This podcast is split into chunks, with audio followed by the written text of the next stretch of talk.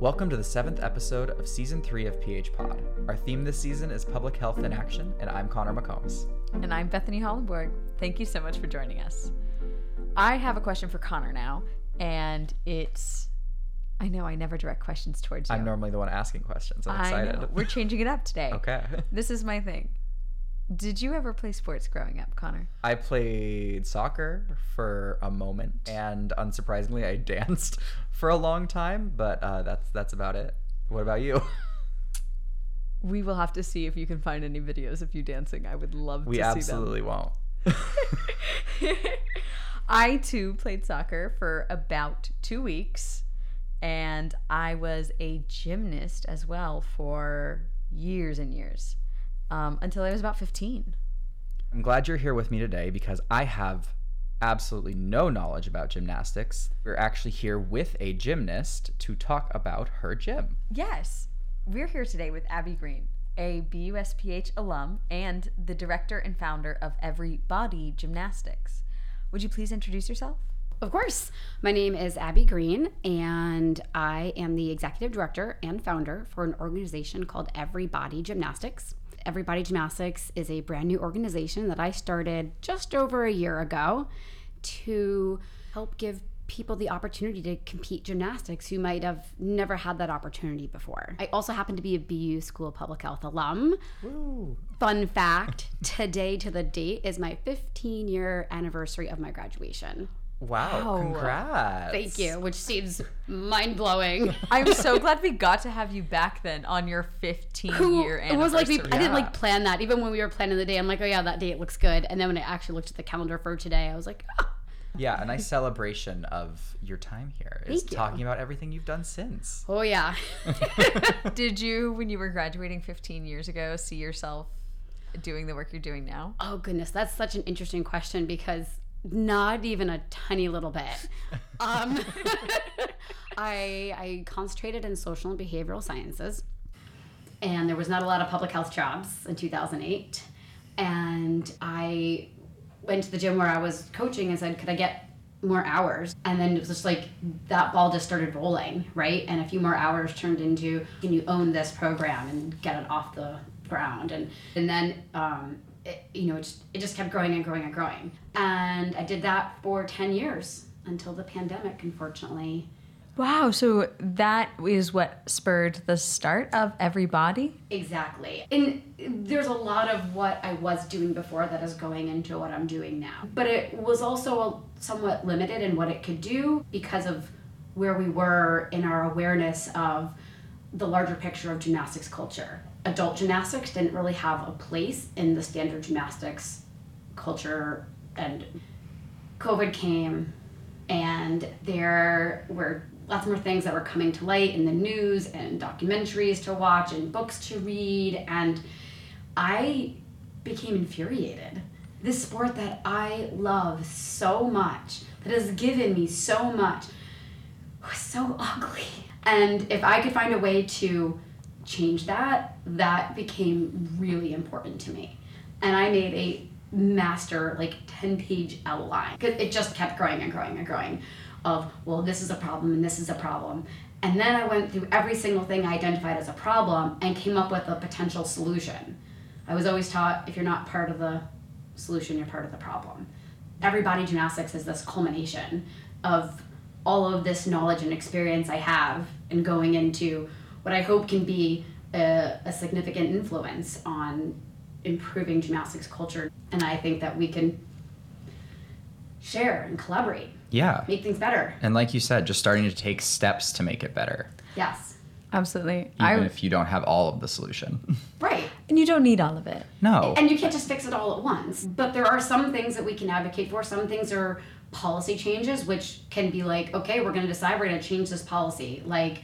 Elite gymnastics should not start when you're 13 years old, that you're starting to train elite, and that you go senior when you're 16. What if we didn't start training elite until you were 16 and a senior started when you were 18? You know, the age of adult consent.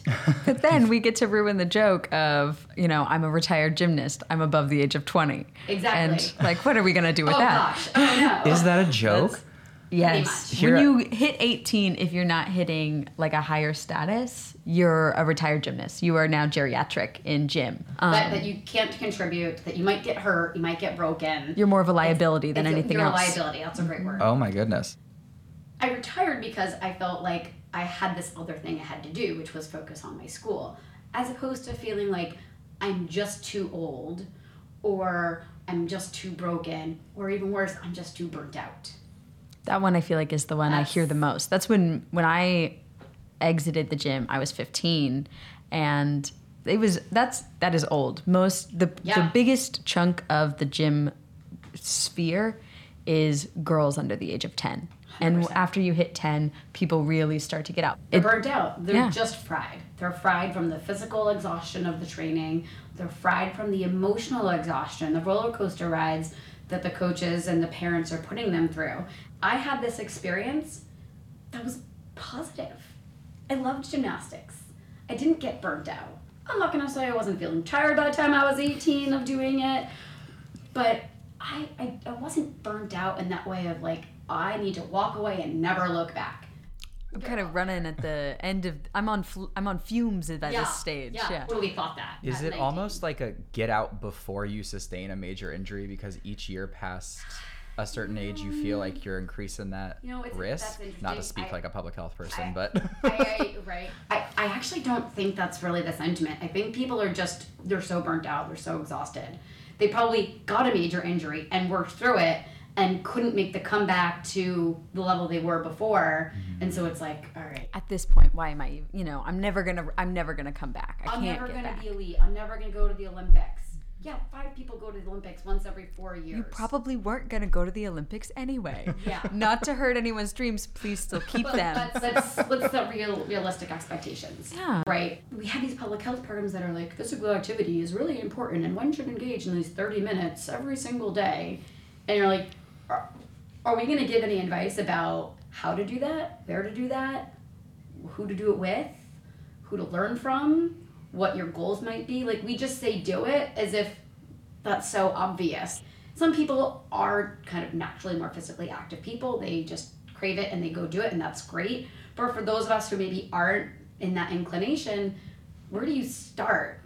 What if we took a different approach as public health professionals and how we're recommending that people get physical activity? What if we made it just interesting and fun and engaging? Because we like it when it's interesting and fun and engaging. Right. And if you have the oversight, it sounds like you're kind of offering at everybody, it's safer. Exactly. Because a lot of people hear, okay, I need to get fit. They go to the gym and start just throwing weights around and they throw out their back or they rip a muscle in their shoulder because they just don't know how. Right. And then they're like, oh, I can't do that. I love this excuse. I'm not strong enough to do gymnastics. No. You come to gymnastics class in order to get stronger, in order to get more flexible. You don't have to go do that someplace else before you come. That's literally what we're doing. We don't start doing standing back falls. We start doing forward rolls and backward rolls, right? Somersaults, as they're called. You just roll on the floor. Yes. Super basic stuff here. We're not doing anything super crazy. There is no wrong body for gymnastics. That's our tagline for Every Body Gymnastics. There's no wrong height, size, weight, type, gender, sex, age, ability, experience, you name it. There's no wrong body. But I think anybody can engage in the sport if they want to. And I would love to see everybody gymnastics evolve into not just being an influencer on gymnastics culture, but sport culture. I'm using gymnastics as my vehicle to share my message because that's my thing, that's my jam, that's what I grew up loving. But there's so many other vehicles that we can use to promote the positive culture change that we're looking for. Absolutely. It's definitely, gymnastics gets quite the rap for it, I think. Another one that gets quite the rep is also ballet. I know that one is, and they are shined upon as things that hurt your body. You're expected to be injured by the time you're 35 and like, arthritic hips. You're supposed to have bad ankles. It's glorified. I did do dance, and in dance it was like, oh, I made my feet bleed breaking in my point shoes. And it's like, you should not like that. That is not exciting. That's not great for you. That's not a great thing. And it's not to say that there aren't some things that we don't kind of, I'll say, learn to be tougher about, I like to make the distinction with my students, there's a difference between pain and discomfort when we're doing things. Pain is the thing you experience when you're having an injury. Hey, my knee is bending the wrong way. I think that's not good. We're gonna go to the hospital and we're gonna deal with that. Versus, it hurts when I stretch my split. It's uncomfortable because you're probably not used to stretching it. But it's okay for it to feel a little uncomfortable. We find the right progression that might step outside your comfort zone, but we should never be causing pain and injury. Understanding that our bodies experience these different sensations and where they belong on that scale is one of the first steps to that bodily autonomy, and emphasizing the consent culture that we want to exist more in gymnastics. When kids come to us, we just inherently want to not trust them, that we think that they're lying and trying to get out of doing the thing because they don't want to work hard, but that's not true most of the time. They're thought to just not be tough yet. They just haven't learned what tough looks like. And so it's like, oh, you as a child are in pain, but that pain is actually discomfort, and you're just too young to understand the difference. Right. And you're gonna grow. Yeah. And I mean, especially with gymnastics injuries in particular, you can die. Yeah. There's a lot at stake on the line for gymnastics if it goes wrong, and it's not worth it. And you can do it safely. You just have to train accordingly. And any person who's doing gymnastics at an age over the age of 18 to 22 is telling you, I train less hours of gymnastics, more hours of other types of conditioning, flexibility training, cross training of some sort. I don't do 50 reps. I do 10 reps. I know the skill. I'm maintaining. I once heard from someone that I had a reputation of being that extremely safety conscious gym. And they were saying it as a negative thing, and wow, thank you. I'm a safety conscious gym? Wow, I've never heard someone say something so sweet. What you're telling me is I'm achieving here. Yes, it's like I have arrived. If that reputation is preceding me, I'm doing something good. That's really interesting, because I think everyone thinks of, especially super competitive sports like gymnastics, like dance, like ice skating, as things that if you don't get into when you're 5 and drill nonstop every day for every week of your life until you're 16, then it's not worth getting into. So it's really cool to hear how much progress you make with these adults trying to learn this. Absolutely. I mean, don't get me wrong. If your goal is to be the best in your sport, to be an elite athlete in your sport, whatever that sport might be, it would behoove you to probably start sometime in your, early teens. But you don't need to start when you're in diapers. No. Kids' bodies to themselves are like putty when they're at that age. They don't think of them as bodies yet. I didn't think of my body as a body then. No. You've also broken like 30 bones. I still don't think of my body as a body. Just ruined my point. I was talking to a friend of mine. She's been a lifelong ballerina. Mm-hmm. And she and I have the same thing, which is extra bones in our ankles. And that's just from sustained injury. Constantly doing it. And when you're a kid, your bones don't fuse from being injured. And so we both have extra ankle bones because of it. We both have been told by doctors that space of like, yeah, your body is going to hurt you probably by the time you're 40 because you decided to be a child athlete. And I was like, okay, well, no one gave me a waiver and said you're signing up for lifelong pain when I was a kid. Well, and that becomes a big point of it too, right? Is like kids get pushed into these sports and maybe they show propensity and then they start training at a higher level or more frequently and more intensity, and they don't understand what they're really getting into.